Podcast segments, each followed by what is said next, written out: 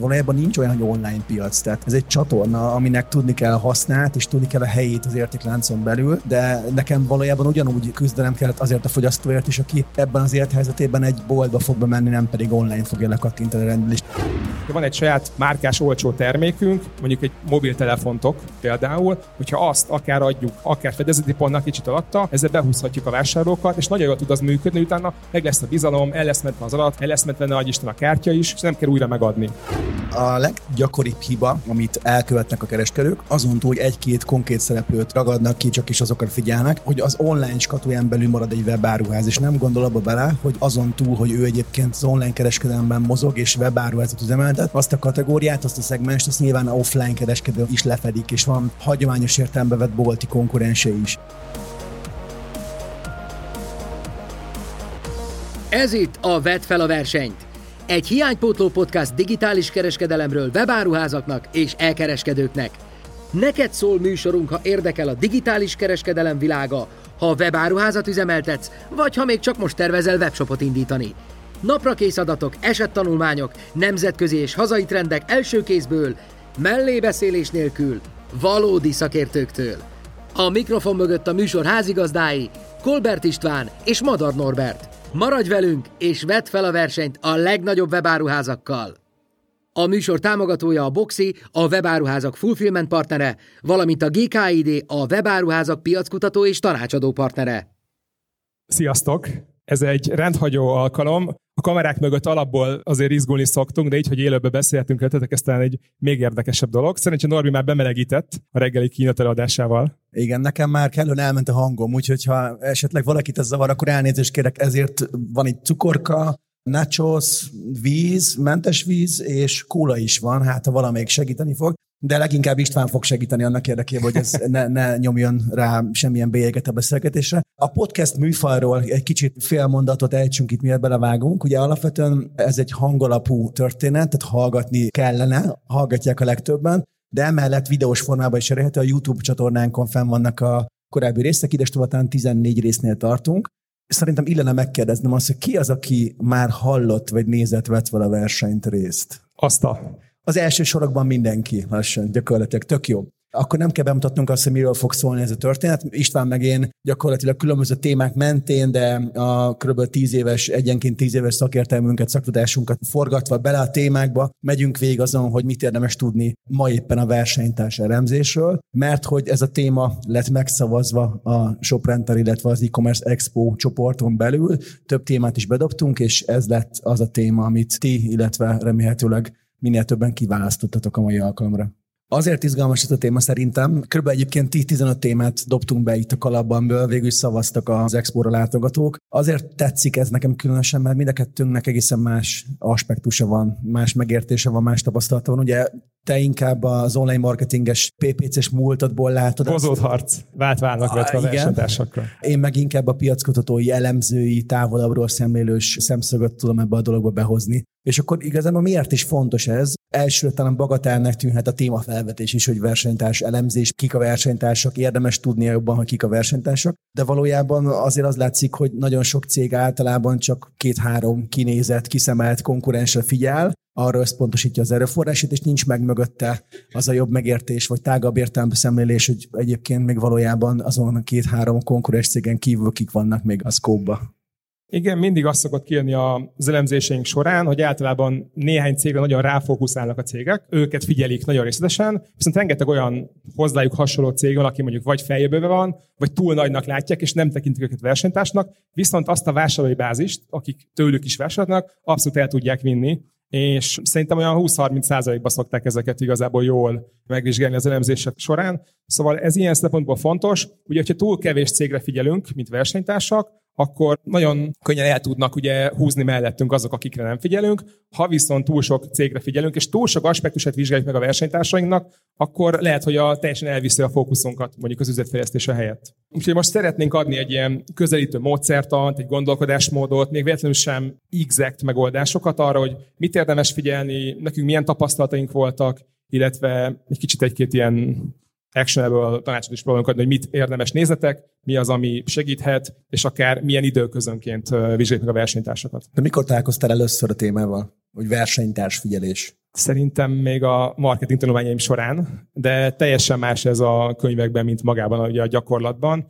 És beszéljünk a pár példákról. Emlékszel a Kuponvilág Bónuszbrigád harc kapcsán, itt van a kapni az akkor őt is üdvözöljük. Ugye te a másik oldalon álltál, a bónuszbrigáddal dolgoztál, én pedig a kuponvilággal. Igen. És amikor 2010 magasságában ez igaz erős volt Magyarországon, akkor ilyen elég komoly harc volt. Az egyik az volt, amit például figyeltünk, hogy a egymás kult szavaira a Google-ben kihányadik. És belementünk egy őrült licit versenybe, mert éppen ez volt az elvárás.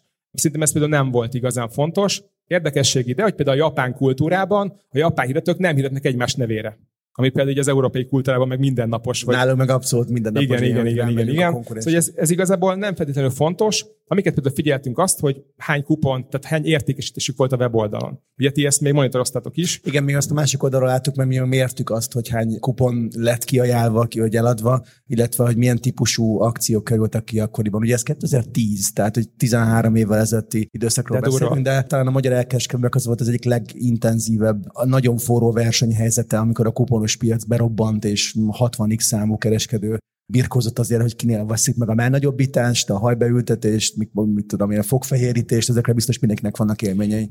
Igen, tudod, meg most ott tartunk, hogy csomagautomaták elkezdenek terjeszkedni. 2010 magasságában még az online fizetés volt az óriási probléma. Tehát azt kellett megugrani. Merjen valaki kártyával fizetni. Igen, és ebben a megoldás, tehát maga a kupon az egy óriási nagy áttörést hozott. Bizalmat épített. Például 2010 novemberében volt egy mozi egy kampányunk, 135 forint volt egy mozi, és kettő nap alatt eladtunk 9000 135 135 forint egy mozi egy, Nem és eladtunk 9000-et online. Wow.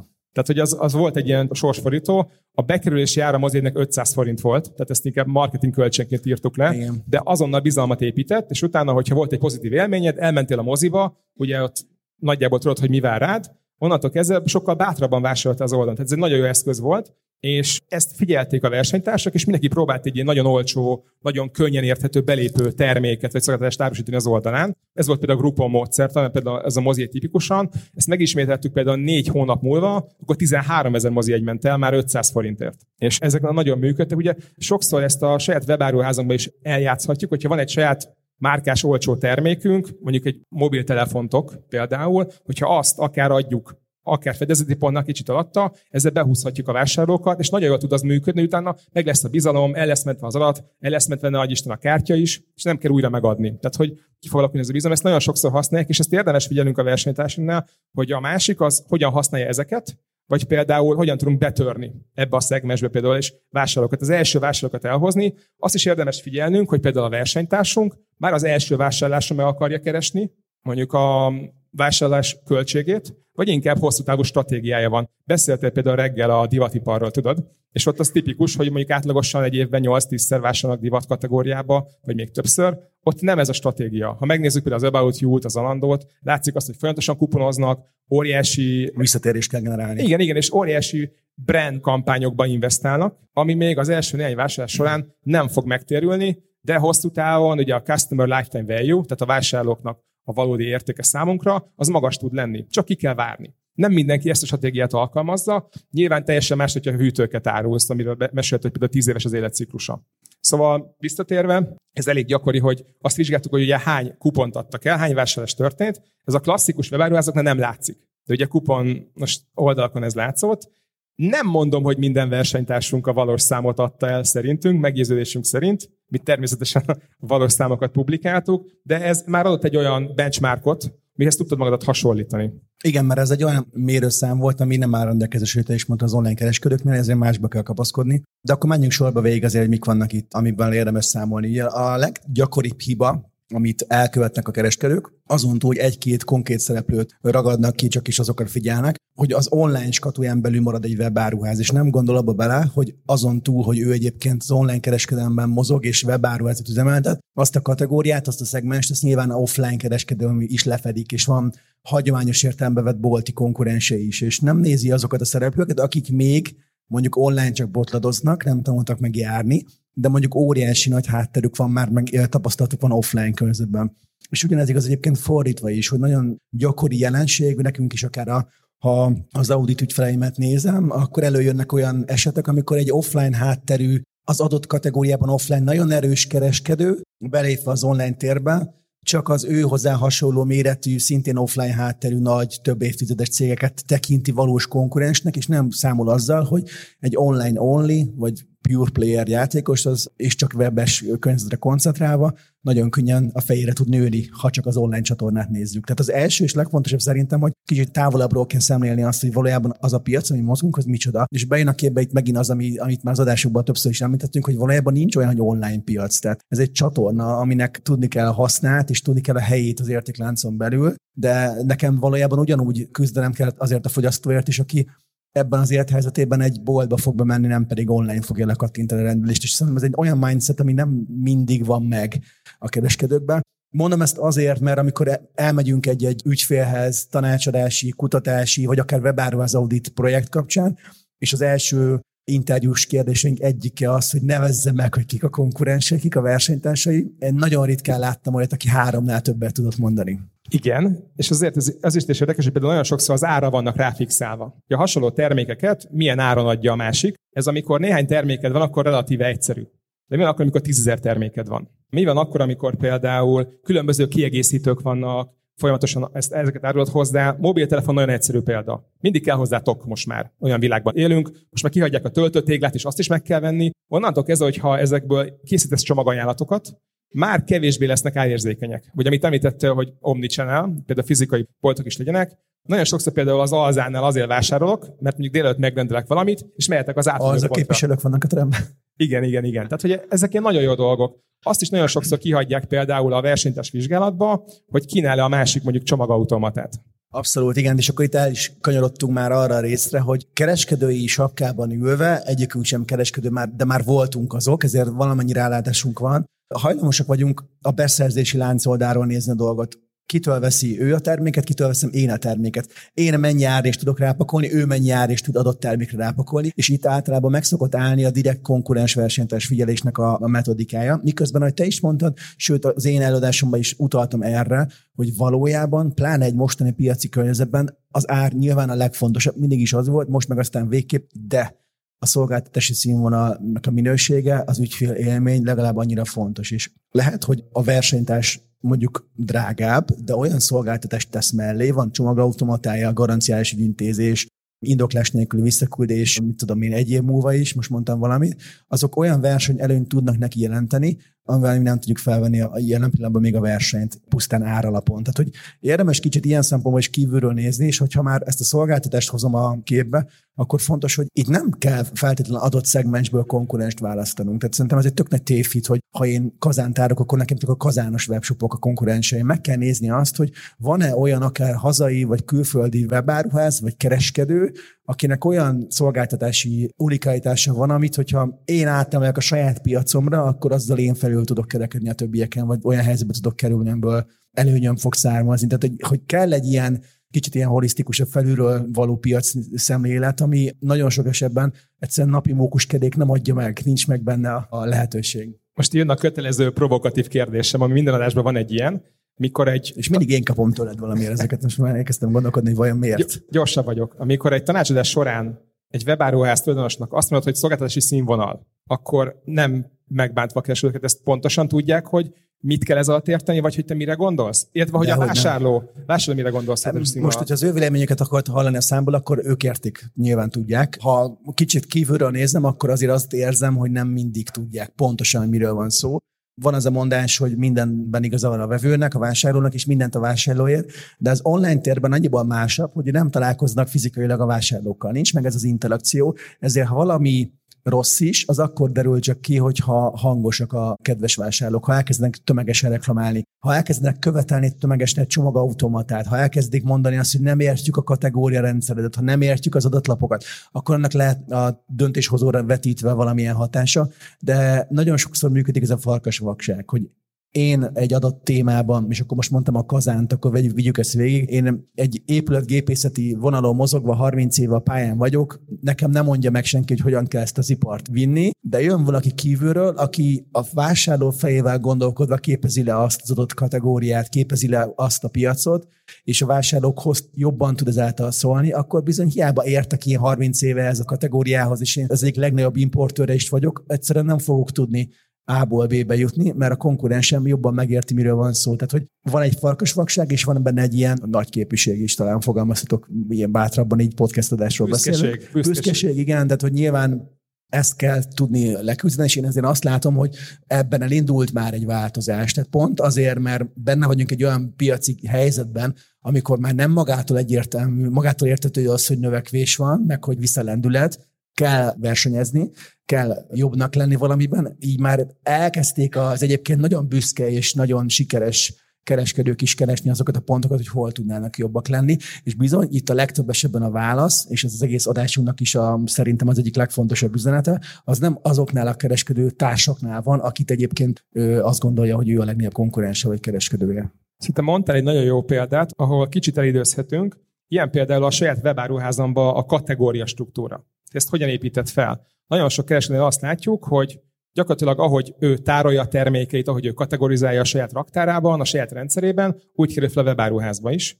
És a vásárlók, amikor hozzád jönnek vissza mondjuk a főoldalra, akkor nem így gondolkoznak. És nagyon sokszor nem fogják megtalálni a terméket, viszont, amit említettél, nem tudnak hangosan panaszkodni. Tehát, hogyha a keresés maga egy adott termék iránt úgy indul, egy vásárlási motiváció, hogy szükség van mondjuk egy kazára, beszéltünk erről. Mi történik be mondjuk a Google-be, be az árukeresőbe? Onnan elkezdesz választani különböző szereplőket, az az egy dolog, megnézed, és nem érted mondjuk, hogy hogyan jutsz el, nem jó a termékleírás, nem tudod pontosan azt megmondani, hogy a te lakásodba, házadba az a kazán mondjuk beleillik, vagy passzol a rendszeredhez, akkor tovább fogsz menni.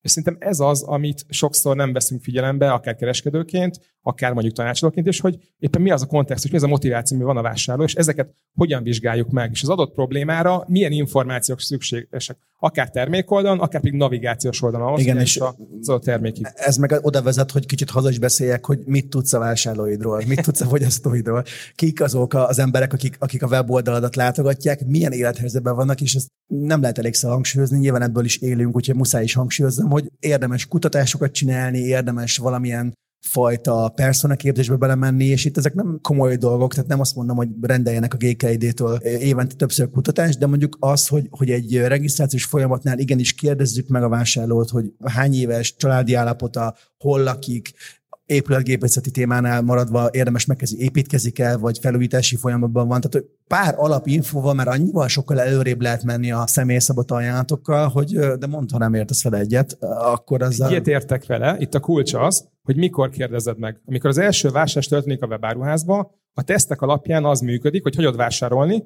megtörtént a tranzakció, utána fejezheted bele a, be. igen, a magát a regisztrációt, és akkor fogod ezeket megkérdezni. Amikor volt a pozitív élmény, mutatod azt, hogy kb. mire fog érkezni a csomag, nehogy Isten, miután a csomag megérkezett, megkapta, utána fogod ezeket megkérdezni. Kapcsán, igen. igen, tehát amikor az első vásárlás történik, ne akkor kérdezd meg tőle ezeket az adatokat, mert az el fogja rontani a konverziós arányodat. Igen, de akkor is a lényeg, azt szerintem abban egyetértünk, hogy, hogy minél többet érdemes tudni ahhoz, hogy megfelelően tud az értékajánlatokat megfogalmazni, meg a kategóriát megfogalmazni. És most elég nagy hype-ja van, a Shoprental is most vezette be azt a termékét, hogy mesterséges intelligenciával lehet termékadatlapokat írogatni, meg mindenféle blogcikket megfogalmazni. Ez nyilván nagyon kényelmes, de nekem ebben az a veszély, amit látok, hogy megint csak a könnyebb ellenállás vele fogunk mozdulni, és nem teszünk bele időt, megértést, hogy valójában a, a vásárlóink mit akarnának látni egy ilyen adatlapon, hanem megíratjuk majd a mesterséges intelligenciával. És vajon a mesterséges intelligenciának milyen promptokat, parancsokat kell adnod ahhoz, hogy segítsen megírni jól mondjuk egy termékadatlapokat. Örök példám, mikrofon. Mondta Barnac, hogy mindenki podcastbe kezdett az elmúlt két évben. Viszont az, hogy ehhez milyen mikrofonokat vegyünk, az nem egyértelmű. És hogyha megnézed a mikrofonos webáruházakat, rengeteg a kínálat, sokféle mikrofon van, dinamikus mikrofon, kondenzátor mikrofon, csiptetős mikrofon, stb. De azt, hogy neked pontosan az adott lakásodba, stúdiódba, irodádba mire van szükséged, nem nagyon írják le meg kellett néznem, nem tudom, több száz órányi YouTube videót ahhoz, hogy el tudjam dönteni, dönteni, hogy az adott szituációra nekem milyen mikrofont kell döntenem, és ezt a kereskedők nem nézték meg. Hiába írnak egy adott termékről jobb termék specifikációkat a termék oldalon, azt nem mondják meg, hogy te akkor vegyél ilyet, hogyha mondjuk ilyen zengő, tök szobád van. Például oda ne vegyél kondenzátor mikrofont vegye dinamikus mikrofont. Ezek nincsenek meg, és az első belépő, aki szeretne venni egy mikrofont, még nem is árérzékeny tegyük fel, de nem tud dönteni. És ezekben nem fog segíteni a ChatGPT, akkor fog segíteni, hogyha te kereskedőként a megfelelő módon gondolkozol, hogy a vásárlódnak milyen információk lesz szüksége, vagy adott mikrofont milyen különböző élethelyzetekben tudsz, vagy szeretnél megvásárolni. És ezt, ezeket már megadod, a ChatGPT képes lesz megírni azt, hogy oké, okay, akkor ilyen jellegű szobára, ilyen jellegű berendezések mellett vegyél mondjuk dinamikus mikrofont. Ha nem, akkor vegyél kondenzátor mikrofont. Mikor vegyél USB-s mikrofont? Mikor vegyél XLR mikrofont? Bocs, hogy most ebben nagyon belementem, de, de teljesen igazad van ilyen szempontból, hogy, hogy nem amit... tudsz, és ha már felhasználod az alzát példának, akkor már, és már nevesítettünk egy kereskedőt, akkor már érdemes megemlíteni az alza kapcsán is, hogy ők például azt nagyon jól csinálják, és okosan, hogy ha az ember mondjuk egy mobiltelefont akar választani, akkor nem veszik el a kínált tengerében, hanem van ez a középút, prémium kategória belépő szegmens, tehát hogy a hétköznapi ember is el tud igazodni ezzel kapcsolatban, hogy mit érdemes megnézni egyáltalán, és kicsit ugyanez igaz az Amazonra is. És amiért felhozom azt az az, hogy kanyarodjunk vissza megint arra a részre, hogy nem biztos, hogy csak a közvetlen konkurenst érdemes nézni szolgáltatások meg, meg megközelítés szintjén, hanem érdemes tanulni, ellesni a nagy webplázáktól, a nemzetközi piacterektől megnézni azt, hogy ők hogyan, mit, miért csinálnak, és akkor utána jöhet még a szolgáltatási szint, milyen kézbesítési megoldások vannak, milyen fizetési megoldások vannak, milyen garanciális kérdéskörök vannak, az ügyfélszolgált hogyan működik. Nem egyszer voltam olyan prezentációkon, webáruházaknál, ahol semmi más nem csináltunk. Kicsit még én az elején velő vívódtam is, hogy ez valójában érték lesz-e, kigyűjtöttük kollégáimmal közösen, kigyűjtöttük azokat a szempontokat, amiket érdemes vizsgálni a tágabb értelembe vett akár 10-20 versenytestnél. Tényleg ez, hogy milyen futárszolgálat, mennyibe kerül a házhoz szállítás, adott csomag súlymérethez igazítva, és így tovább. És én voltam a legjobban ledöbbenve, amikor prezentáltak, hogy tátott száján nézték. És, és olyan volt, mintha újdonságot mondtunk volna, miközben igazán semmi más nem történt, csak rendszerbe szedtünk olyan tudást, ami valójában nem is tudás sem volt rendelkezésre állt, már csak elveszett az erdőben, mert tényleg azon voltak fennakadva, ha ő nem tudom, x-ért szerzi az adott terméket a nagykertben, akkor a másik ott tudja x-2-ért árulni és nem teszi hozzá azt, hogy azért tudja X-2-ért, mert lehet, hogy egyébként a kézbesítésen vagy a logisztikán tud annyit fogni rajta, ami kompenzálja, vagy ahogy te is mondtad, a csomagajánlatokkal is tud úgy trükközni, hogy a végén a matek az plusz legyen. Tehát, hogy kell ez a fajta szemlélet is, hogy milyen szolgáltatási szint, hol áll, mit kínál, mit, mi az, amit be fog vezetni, van-e már álló hitele, érdekeli a egyéb különböző megoldások fizetés terén, vagy nem. Elrepült egy kicsit az idő.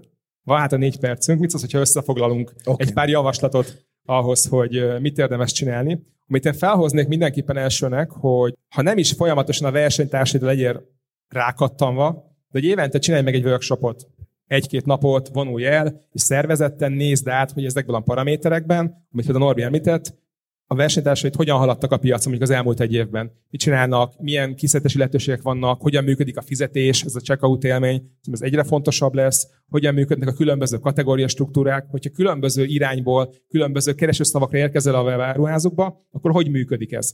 Például mi van akkor, hogyha mondjuk beírod csak a brandnevüket? Mi van akkor, hogyha beírod egy kategóriát? Mi van akkor, hogyha egy konkrét terméket írsz be, és akkor hogyan, hova érkezel a webáruházba, és hogyan tudsz navigálni. Szerintem ez nagyon fontos tud lenni, hogyha önmagadtól nem megy, akkor abszolút tudok ehhez tanácsolni, hogy egy szakértőt hívjál meg, aki nem lesz nád okosabb, csak ezt a struktúrát, amit a Norvég segít megvalósítani. Meg adj teret a, a csapatnak. Tehát, hogy, hogy itt nagyon sokszor a farkasvagság abban is megjelenik, hogy egy már nem vásárolnak, tehát bármennyire is online kereskedést üzemeltetünk, nem vagyunk aktívan részese az ökoszisztémának, nem rendelünk, nem tapasztaljuk, meg annyira benne vagyunk minden nap, hogy egyszerűen már kicsit undorunk is van azzal kapcsolatban, hogy online vásárolunk, és ezek a típusú emberek vannak a legtöbbször plázában menni vásárolni, vagy, vagy fizikai boltokban, mert kell nekik a, a környezetváltás, de fontos, hogy vásároljunk. Érjen impulzus, mi is tapasztaljuk meg azt, hogy milyen egy jó ügyfélélmény, hogy aztán a saját folyamatainkat lehessen mihez igazítani, és a workshopothoz meg egy fontos üzenet, hogy a workshop az ne a, a szűkebb értelemben vett három-négy fős menedzsment körében legyen, hanem vonjuk be a raktárvezetőt, vonjuk be az ügyfélszolgálatos kollégákat, vonjuk be a csomagoló kollégákat, mindenkinek a véleménye, a megértése, a meglátása az, az tud segíteni abban. És ez megint csak tűnhet úgy, hogy nem mondunk semmi, csak közhelyet, de mégis a tapasztalat az az, hogy, hogy azért ezek az információk elvesznek a rendszerbe, és nem merünk, nem tudunk mondani alulról, fölülről, meg nem vagyunk rá kellőképpen nyitottak. Igen, cégvezetőként, és ezt saját magam is tapasztaltam, hajlamosabbak vagyunk a külső szakértőkre jobban hallgatni, még a saját csapatunkra, de bizony a saját csapatunkban olyan értékes insightok rejtőznek, amire a mindennapokban nem figyelünk oda, és egy ilyen workshop nagyon szépen teret tud adni, lenne, hogyha mondjuk egy jó GK ide tudja facilitálni ezt a ezt a workshopot. Persze, persze. Meg egyébként az, hogy, és ezt leginkább offline hátterű cégnél látom, hogy annyira ki vannak alakulva a folyamatok, hogy egy nagyon gyors tempót kívánó online környezetben ezt nem nagyon tudják átültetni. Tehát, hogy érdemes ilyenkor azért, ha valaki fizikai boltházattal, nagy bolttal rendelkezve vág be az online csatornába, hogy akkor, akkor legyen egy talán az elsőre szükségesnek tűnőnél is nagyobb autonómiája az online csapatnak, hogy ne kelljen betagozódnia beszerzési oldalról, logisztikai oldalról, folyamatok más teréről, pénzügyi oldalról a meglévő rendszerekbe, mert az gúzsba is fogja kötni a kezüket, és nem fognak tudni érvényesülni. Igen, amit még felhoznék javaslatnak, hogy érdemes szerintem legalább fél évente azt megvizsgálni, hogy milyen új termékek a kategóriádon belül érkeznek be mondjuk a nemzetközi, vagy akár a hazai marketplace-ekbe. Hogy mi történik a marketplace oldalán, ezeket összefogják és behozzák. Különös tekintettel mondjuk nézd meg akár az amerikai, dél-kelet-ázsiai, kínai óriásokat, hogy ők milyen új termékeket hoznak be. Szerintem a Kickstarter is egy hasonló irány, amik Kickstarterben nagyon menő termékek, és még mondjuk nem fejeződött be a funding, sokszor már mielőtt ők piacra a terméket, a kínai gyárakban. Igen, igen, igen, már fent vannak ezek, és ezt érdemes nézni. Nem biztos, hogy ez lesz a legstabilabb üzleti modelled, vagy ez az üzleti kategóriád, de mindig tudsz plusz hozzáadott igen. revenue streamet hozni az oldal. Erről több adásunk is volt, már akár a Voice Commerce-ről, amikor beszéltünk, vagy itt a kínai piacok kapcsán, vagy akár a Marketplace vitánk. Abban mindenképpen egyetértünk, egyetértettünk abban a részben is, hogy a marketplace-ek itt vannak, és, és tényezői a piacnak. Az, hogy kell-e, arról volt az adásban hosszabb beszélgetésünk. Na de a versenytár szempontból abban mindenképpen érdemes gondolkodni, hogy a marketplace gyakorlatilag egy hírvivő, ami ott történik, kategóriák szintjén, választék szintjén, árak szintjén, trendek szintjén, az le fog csapódni a többi kategóriába, a szűkebb értelembe vett piacokra is. Tehát érdemes mindig nézni azt, hogy egy Amazon, egy AliExpress, vagy Magyarországon, egy, Emag Marketplace-en milyen új trendek ütik fel fejüket, hiszen ők maguk is ebből élnek, hogy a trendeket lereagálva, gyorsan követve tudnak nagyon nagyokra nőni. Maradt még benned gondolat, Norbi? Zárnunk kell az adást lassan. A hangom is eddig bírta, úgyhogy köszönjük szépen a lehetőséget. Iratkozzatok fel egyébként a vetfeleverseny.hu csatornára, kövessetek minket mindenféle platformon, van egy zárt csoportunk is, ott lehet kérdezni, lehet velünk interaktálni, de megtalálhatok vagyunk gyakorlatilag mindenféle fajta platformon, a Spotify-on, az Apple Podcast-en, a Google Podcast-en, a Soundcloud-on, és természetesen a fő forrásunk, a fő formátumunk az a YouTube, gyertek, kövessetek, nézzetek minket, köszönjük!